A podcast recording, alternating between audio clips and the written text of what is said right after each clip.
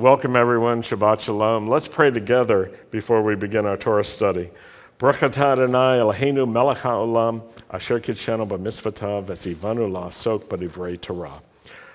are you, Lord our God, King of the universe, who sanctifies us with his commands and commands us to engross ourselves in the words of Torah. Amen. We have a fascinating passage this week in the, in the Torah study in our Torah reading, we, we read about the building of the tabernacle, the sanctuary, and we also review the reason that God wants this tabernacle built. And it's because he says he wants to dwell with us. He wants to dwell in our midst. He says, Build for me a sanctuary, a holy place that's set aside for a specific purpose that I can dwell in your midst. And it's important for us to think about this, to think about God's motivation and his commitments. The, the Torah reading starts in Exodus chapter 35, and we're just going to be looking at a variety of ideas that are in here. But I want to look at some things first that, that lay a little bit of a foundation, and then I want to go into something that's a little bit unconventional, maybe in your thinking about God. So when we read about the tabernacle and we see all the details, we notice that, that God has a motivation for it. He wants to have fellowship with us. This is his idea. Build for me a sanctuary because I want to dwell within your midst. I want to be with you. And you know, the Lord the Lord doesn't really need a house. I mean, how can the creator of the universe need a house? And he can't be confi- confined to one place, even though he can be present in one place and still present anywhere else. He can be with you, Brenda, and he can be with you, Barbara, simultaneously. How can that be? He can be anywhere at any time simultaneously. That's part of the capability that our God has. But why build a house? Well, one reason is because God wants us to gather together for Him. And we need to recognize that there are places that are set aside for Him, where the real purpose is coming together in order to honor Him. And when we built this sanctuary, Sandy's vision, really the vision proceeded from this scripture. The Lord spoke to her Build for me a sanctuary that I may dwell in your midst. So that was, that was his purpose. He wanted a place that would be a messianic sanctuary, a messianic Jewish synagogue, and a sanctuary where we could gather together. And not only could we gather together, but our children could gather together and we could form memories of worshiping the Lord and serving the Lord. And that this whole place would be a home place for the Lord and for us as well. It's powerful. It's not just, it's, it's not just to have a building, a building is good, but a building without a purpose is just an empty shell. And the building should never be confused with the people inside or the purpose. But a building is at its best when the purpose of the building is clear and when it's used for that purpose. So, this is a sanctuary. This is a place that's set aside for one purpose and one purpose alone, and that is to be a house for God. A place where you and I and all of us together can come and we can turn our attention to the Lord and we can focus on the Lord. And why do we come here? It's because He wants to meet with us, He wants to dwell among us. He wants to dwell within our midst. He wants to dwell with us. And so it's an interesting concept. Not only does he want to be, as we read in the sanctuary, he wants to be the Lord who's at the center, if you will, of Israel, the center of attention. He has the central place. And his house, his tabernacle, his sanctuary is at the center of the camp of Israel, of ancient Israel. Not only that, but he wants to be with us individually too. And so he wants to not only be in a place, but he wants to be in your place. We're in your place? He wants to be in your heart. He wants to be in your mind. He wants to be within you. The idea that the Holy Spirit would come to you and dwell within you. This is so powerful. God not only can dwell in a house, He wants you to become a house for the Lord.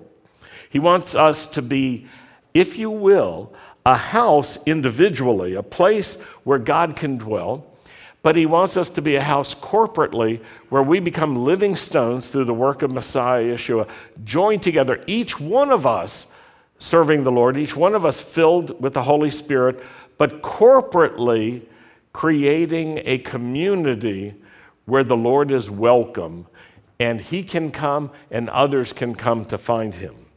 So the whole motivation is this God wants to be with us. So when you're sitting next to someone, think about this God wants to be with him, He wants to be with her. And look at that person and, and take a good look because God cares about that person, is interested in that person. You might be tired of them already. sometimes, I mean, my wife is not tired of me, but I sometimes I take up her seat space. You know what I mean? I mean, we got good sized chairs here, but I like to sprawl a bit. And she likes to sit next to me. She doesn't want a chair between us. She likes to sit next to me, but there will be times where she'll give me that uh, spiritual elbow. You know, like, get back on your chair. You're on my chair. And we love to be together, but we appreciate each other when you're here and you're sitting next to someone you love, it's, it's a wonderful experience, isn't it, to worship the Lord together with people you love? It's, it's such a joy. God wants to have fellowship with us, He wants us to get close to Him. He wants us to get to know Him better. And that's really the theme that I want to build on tonight. God wants us to get to know Him better. Why would he want us to gather with him? Because he wants to be with us. Why does he want to be with us? He wants us to know him. He wants us to know each other. He wants us to be together. And so it raises a question. It's an important spiritual question. It's an important theological and philosophical question. And that is this Is God knowable? Can he be known? Is he the unknowable God of the philosophers?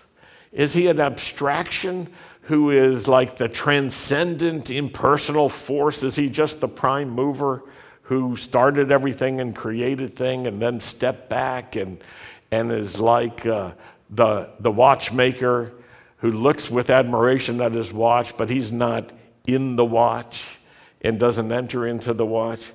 Is he an abstraction? Is he, is he just that transcendent force we don't know how to describe? Well, the Torah says emphatically no. He may be transcendent, but he's not impersonal. He may be greater than the universe, but he comes into the universe to be with us. That is one of the most sublime messages of this Torah portion. God wants to be with us.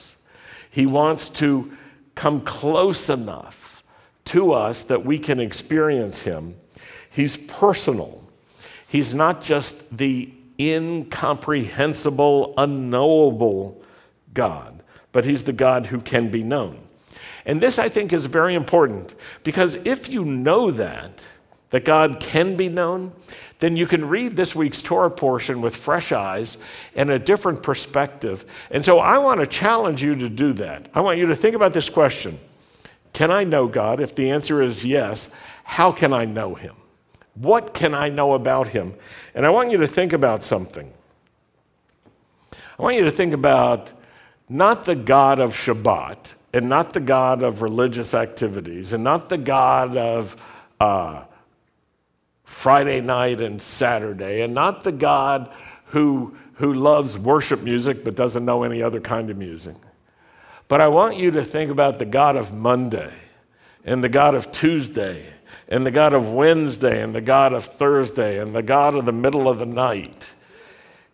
And not just the God who's religious, because you probably have formed a, a, a mental picture or concept of God here's my guess, that's a little more religious than he is. Now, God is spiritual, He's ethical, He's, he's creative, He's powerful, He's good, He is sovereign. All these things are true. He's a redeemer. How many of know that? How many know that He paid something that you couldn't pay? And if you got only justice, you'd all, your life would already be over. How many know that He rescued you from some of the consequences, even? Some of the consequences, not all, I mean, some of the consequences we need to learn from. But aren't you glad that the God of Israel is not the God of karma? That he can redeem us and he can put an end to that endless cycle of sowing and reaping without redemption and without reconciliation. And aren't you glad that, that you're not in this insecure place of trying to win his approval? as if you're on edge with him and he's an angry God ready to smite you unless you can figure out how to be a little bit better and good enough so that he won't do it. Aren't you glad you've been delivered from that way of understanding? But even so, I think it's easy to over focus on the religious side of God. And I say that as a rabbi. and to miss other aspects of God, and thus to be limited in your knowing of Him. Now, if you want to know someone, think about what you can do to get closer to them or to know them better. Uh, how many guys are married here? I hope you have a clue how to answer that question. How because if you don't, it will be, uh, it will give you an endless reason for needing marriage counseling. but if you know, then you'll be able to do some things to know your wife better. Uh, women, you can answer this honestly, just don't do it out loud. How many women married guys that didn't have a clue? I can say my wife did. I didn't have a clue about a lot of stuff. I didn't know how to buy her presents. I didn't pay attention to some of the things that she liked. Uh, I paid attention to what I thought she should like. And I can tell endless stories about that. I remember buying her a dishwasher for, uh, I think, a birthday or something. That was so stupid.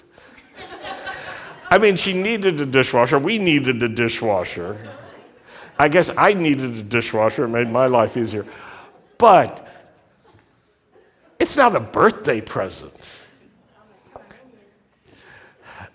You know, you give it, give it on a non birthday. Well, I was the kind of person who uh, I had no sense of color, so I didn't know how to buy things for her that were the right color and I'd buy things that would be good for somebody else and not for her.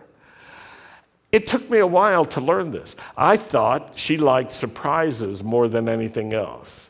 I don't know why I thought that. She never told me that's what she liked. Uh, she's very gracious, but what she really likes is to get things she wants. I mean, do you ever get presents from people who don't have a clue? and you know their heart's right, but their knowledge is absolutely inadequate, and they just don't know. And then what do you do? You know, some people regift those things. It, that's a little bit awkward, especially if the person you regift it to regifts it, and it eventually comes back around either to you or the person you gave it who gave it to you. That's it's just an awkward situation. Some people have a policy. Well, if I get a present that's not really right for me, I will keep it for a week or a month, or I'll put it in the garage. But when the friend comes over, I'll bring it out. You know, there are a lot of coping mechanisms that we have. But what's, what's the solution for all this? You get to know a person, you get to know what they like and what they're interested in, what, what motivates them, and you take note of it, and that shapes what you do. It's a beautiful and very different way of approaching things. In the same way, if you want to get to know God, it's good to study the scriptures. Very good. In fact, that's the foundation. And what I'm about to share with you comes from the study of scriptures, but it's not about religious stuff. It's about God's interests. So if you want to know God better, you should know more about his interests. And ask this question what is he interested in? What, what is he expressing active interest in? What is he thinking about? What does he value? If you want to know a person, you, you can pay attention. What are they thinking about? What's their mind filled with? What do they daydream about? What do they dream about? What questions are they thinking about? What do they like to do? What do they do in their free time? What do they appreciate? Well, if you'll open up to Exodus chapter 35, I haven't really picked out any scriptures from this passage because the whole the whole reading speaks to something. And it speaks starting in verse 4. It says, Moses spoke to all the congregation of the children of Israel, and he said, This is the thing which the Lord commanded, or this is the word, saying this Take from among you a teruma offering to the Lord. Whoever is of a willing heart, let him bring it as an offering to the Lord gold, silver, and bronze blue, purple, and scarlet thread, fine linen, goat's hair, ram skins dyed red, badger skins, and acacia wood, oil for the light, spices for the anointing oil, and for the sweet incense, onyx stones, stones to be set in the ephod and in the breastplate. And all who are gifted artisans among you shall come and make all that the Lord has commanded. Then it goes into detail. And the more you read, this Torah portion, the more details you will see. And you'll notice um, that there's very specific mention of color, of material, of design. Uh, the whole aesthetic side of the tabernacle is, is, uh, is expressed very clearly through this Torah reading. And so this teaches us something that God is interested in beauty, that He's interested in design, He's interested in color. Now, this makes sense if you think about what is one of the most beautiful things that you can experience in your lifetime a beautiful sunset, yes? A beautiful sunrise. Well, who makes those? The Lord. He did not create the world in drab black and white or in some kind of monochromatic, dull version. The world is beautiful. And there are aspects of it that are, that are extraordinary. And when you think about that, it helps you understand who God is. God is a God who appreciates beauty, He recognizes beauty, He creates beauty, and he appreciates beauty. And in fact, in his house, you know what he wants? Beauty. He wants beauty. So he's telling Israel about it. He's color sensitive. How many here are color sensitive? Can I, can I see you've got a good sense of color? You know the names of color? I have a hard time. I mean, I know red, yellow, blue, green, stuff like that. But the other day I wore a shirt and I wasn't sure what color it was. And different people were, you know, proposing, oh, it's raspberry. Uh, others had different ideas of what it was. I still don't know what color it was. I just like the color of the shirt. So, God is a God who appreciates beauty, He appreciates color, but He also appreciates skill. He recognizes skill. He talks about the skillful artisans like Bezalel and Oholiab and he distinguishes between them and the ones who don't have skill or are developing skill. He describes craftsmanship and excellence because he appreciates this. Now, what if you're a schlump as a person? You know, you just you think good enough is good enough. And you think it doesn't really matter if I do it well. It doesn't matter if I put it in order. It doesn't matter if I try to make it beautiful. God doesn't care. Well, you're in the wrong world. Because in, in God's world, there's a lot of beauty. In God's world, there's a lot of order. You know, there's order to the universe. That's part of the Genesis story of creation, that everything was made in an orderly way and set in place. It didn't just suddenly appear in full form, it emerged and it developed. And first there was day one, then there was day two, and day three, and the sequence of those things is very, very important. Now, something else we learn when we're reading in this week's Torah portion is that God is interested in mechanical things. And he describes like the method of attachment. How is one thing attached to another? What are the devices that are made? He's interested in numbers. If you read this Torah portion, you'll notice that, that it's interesting to the Lord how, how long something is, how wide it is, and how wood. Uh, I think there was one place where it was talking about wood planks that were maybe um, almost three feet wide and um, very long, and how they were joined together perfectly. Now, I'll ask you a question. Do you think that the Holy Spirit has inspired the scriptures? How many agree with Paul that the scriptures are God breathed? Okay. In light of that, think of the implication. The Holy Spirit inspired these details to be included in the scriptures. Have you thought about that? That the Holy Spirit wanted to point out something to us, wanted to show us, if you're paying attention, that you can learn something about God, that God is interested in excellence, that He's interested in aesthetics, He's interested in art. How many of you are interested in opera? A few of you. You're well cultured. I have a limited exposure to opera. Most of uh, my favorites come from Mr. Bean's Vacation. Uh, I just happen to like that movie with a little bit of opera. Um,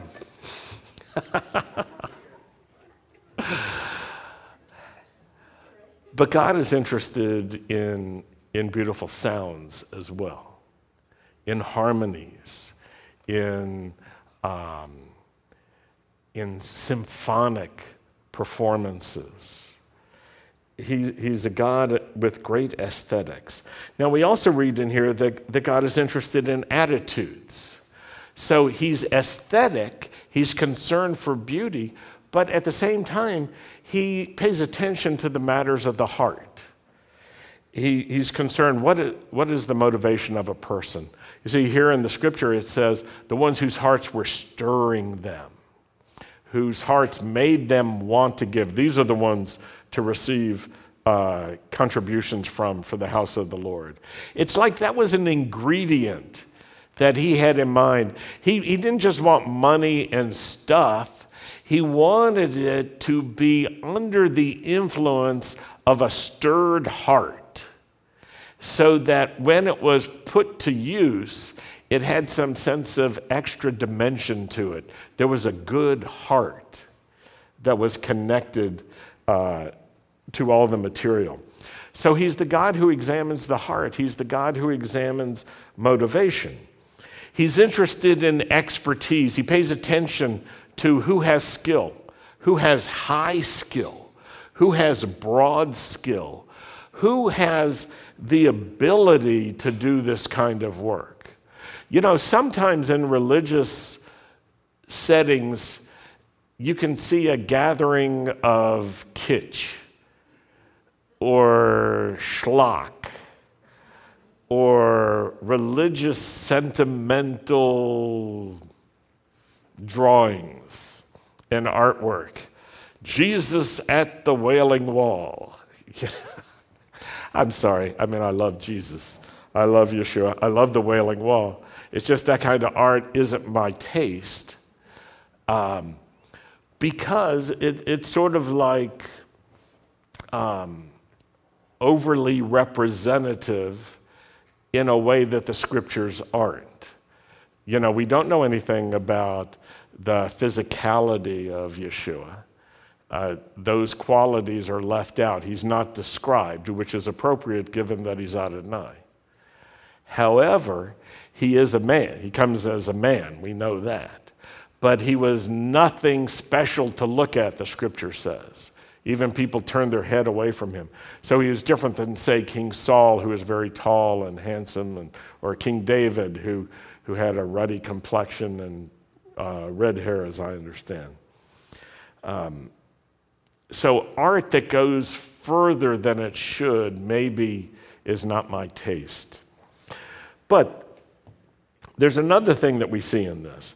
The Lord pays attention to who's interested in other people.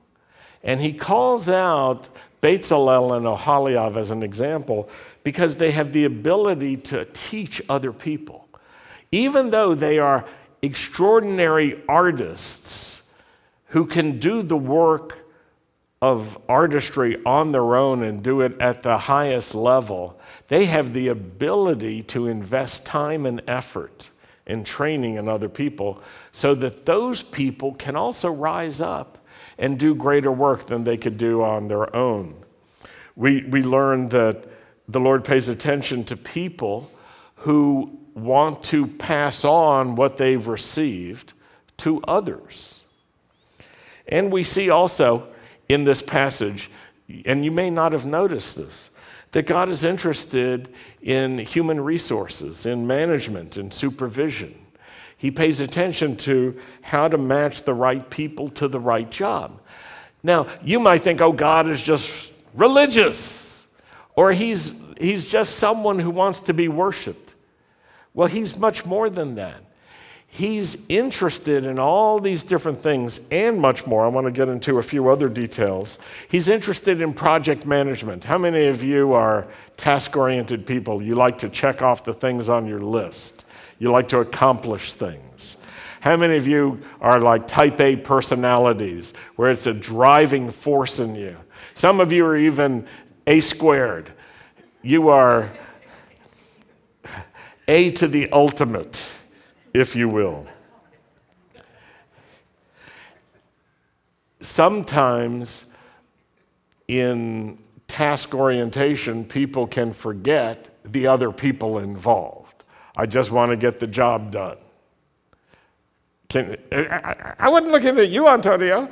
Uh, maybe I wasn't singling anyone out. No, I wasn't even thinking. I was just like, how many can identify with that? It's like, I want to get the work done and I'm looking for people that want to do the work. Sometimes when I'm writing an email, I don't want to have to chat before I get to the point. How many can identify with that? You just want to be able to say, yes, no, maybe so. Or have you done it yet? Or can you send me this? And you don't have to ask about the cat and the dog and say all these nice things. Have a nice day, right?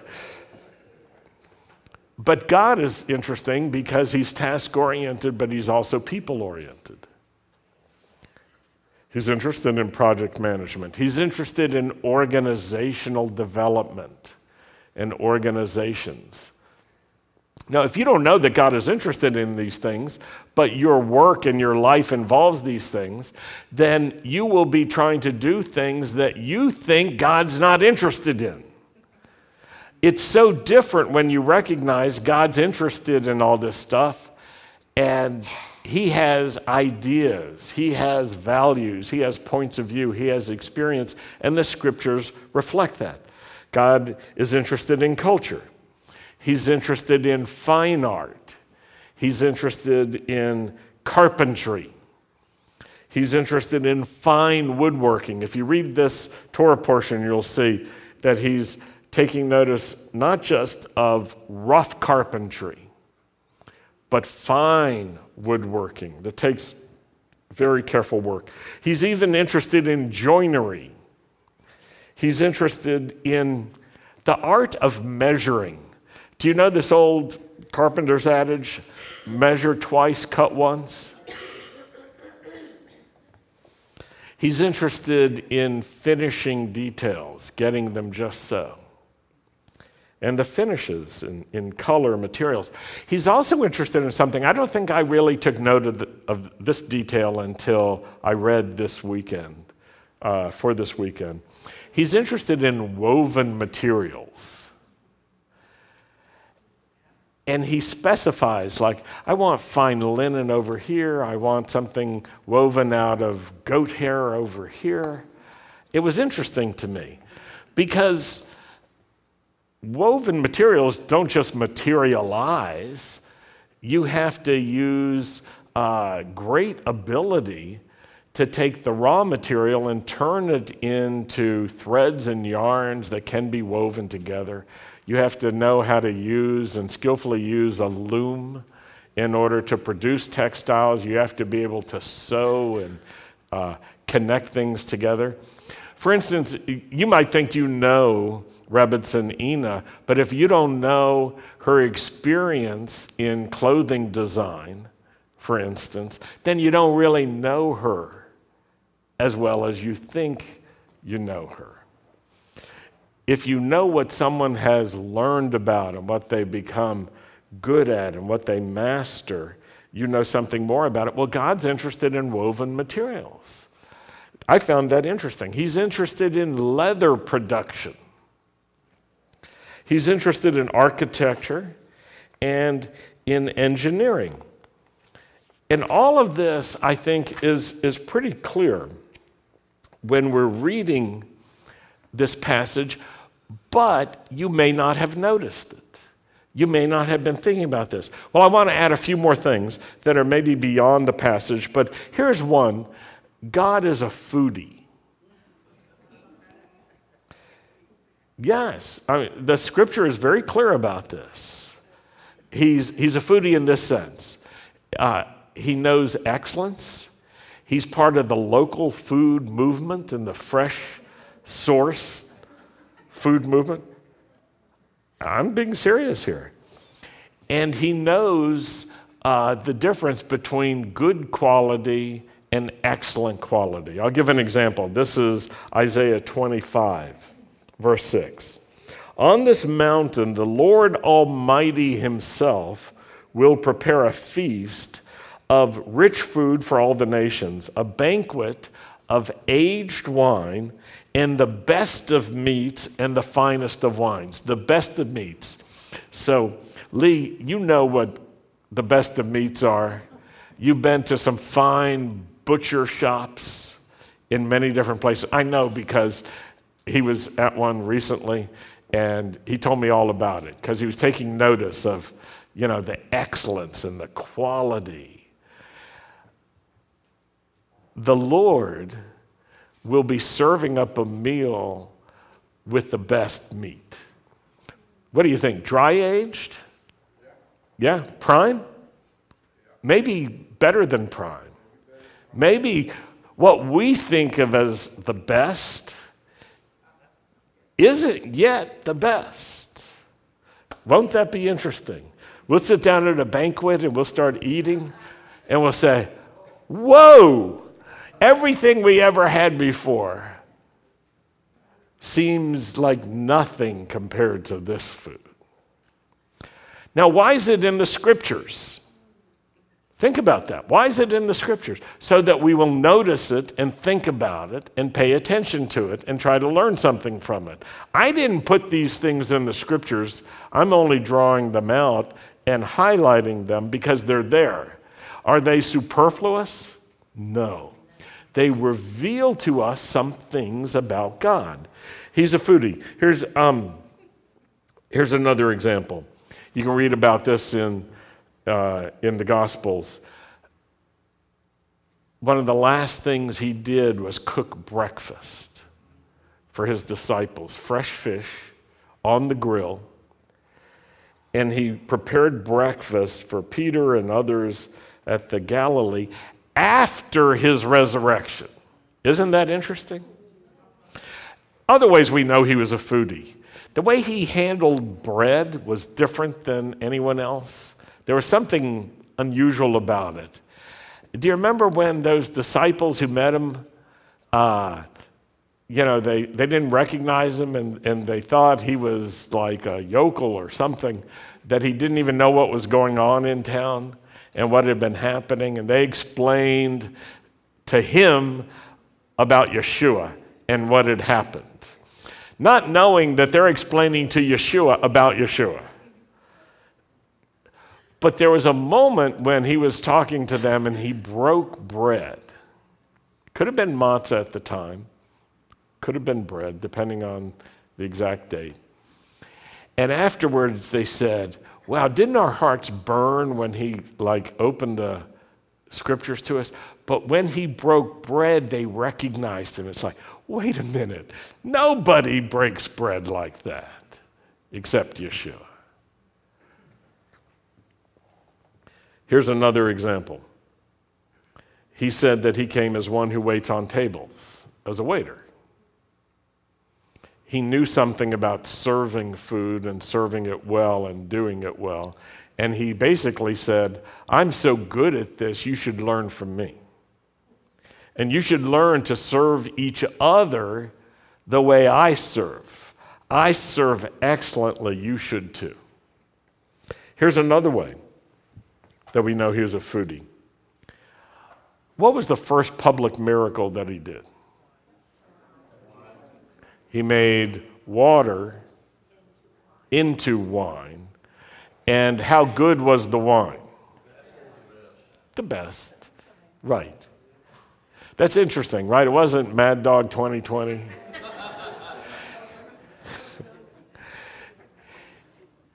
Everybody knew that you give the best stuff at the beginning, and after people have drunk enough, then you bring out the cheaper stuff because they can't appreciate it. You know, they're like a little dull. Yeshua brought the best out at the end, right? And everybody took notice, like, whoa, you, this is something. This is some kind of good wine.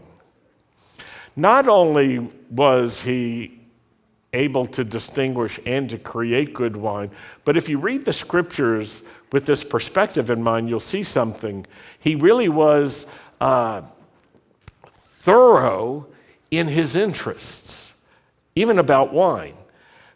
How many times do you read in the scriptures about vineyards? Many, right? About how to take care of a vine, like the pruning, the fertilizing, the digging and so forth. You see a lot. Uh, Brenda is a master gardener. She can tell you a whole lot about gardening. Someone who's a master gardener not only appreciates the result, they know how to get it and they understand it. So if you think of Yeshua as like a vintner and a vineyard master, the kind of guy who could plant a vineyard and raise it up and take care of it and produce the best out of it. He had interest in, uh, what is it called? Is it viticulture or viniculture? In how you take care of vines. He was a creative type. He was also a communicator. The Lord likes to communicate. And he's interesting because he speaks, but he also listens. The Lord listens to our prayers, he hears us. We're made in his image. That's why he says, Listen, Israel, so that we can listen to him. But not only is he a God who speaks, he's a God who listens.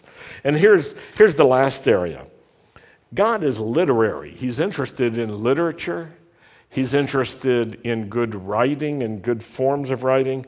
And if you study the scriptures, you'll notice, again, they're inspired by God. You agreed with that already.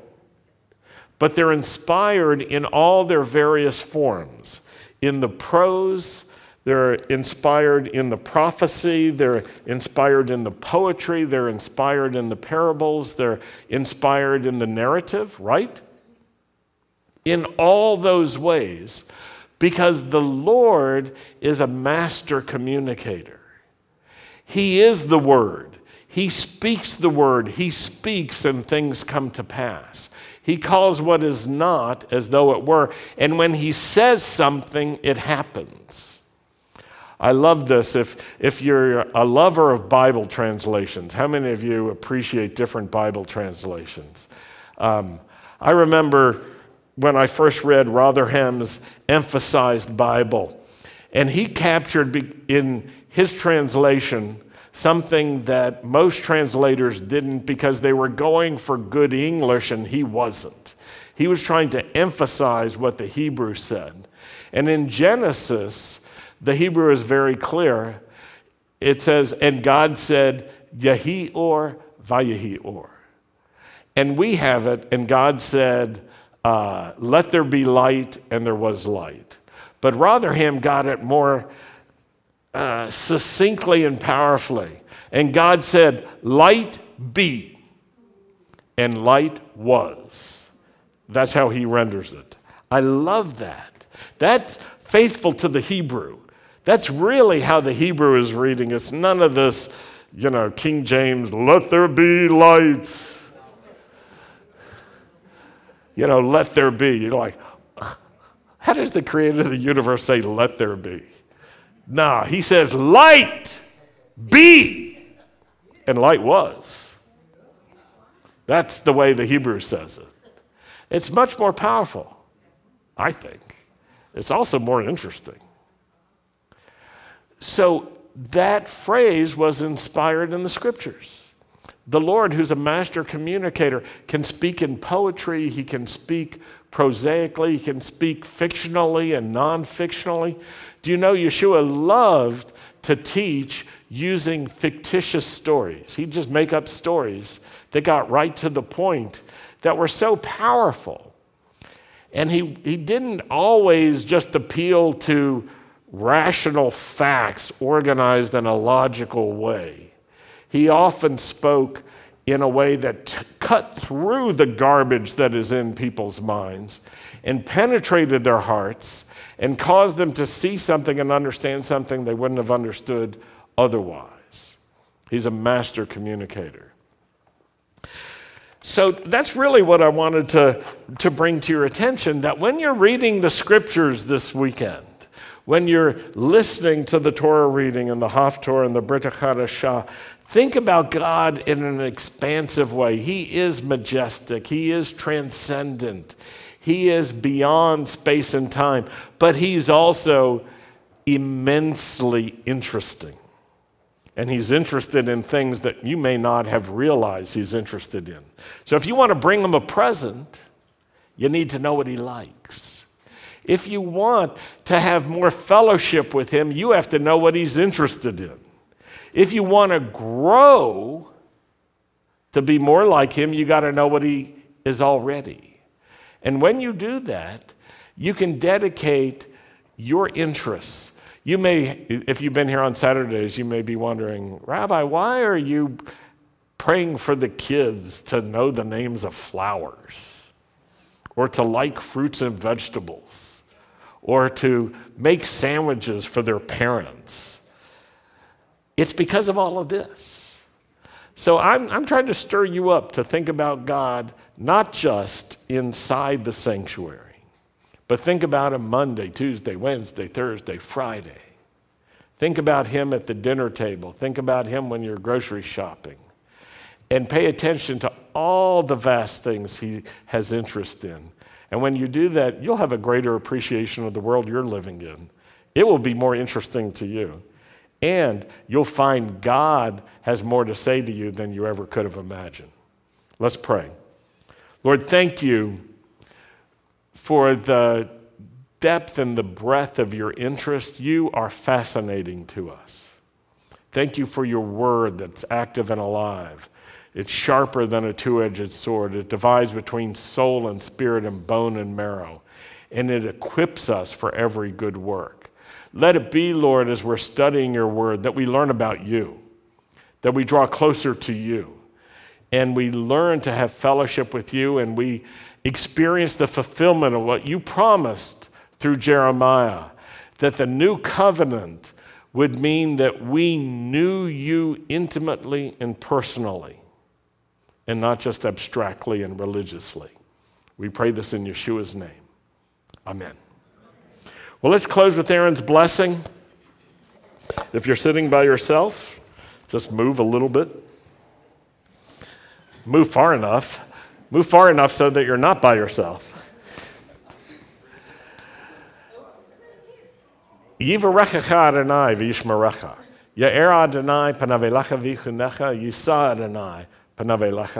V'yasem shalom. The Lord bless you. The Lord keep watch over you and protect you. The Lord cause the light of his face to shine upon you. The Lord be gracious to you. The Lord lift up his face to you and give you his peace in the name of Yeshua, the Prince of Peace. Amen. Shabbat Shalom.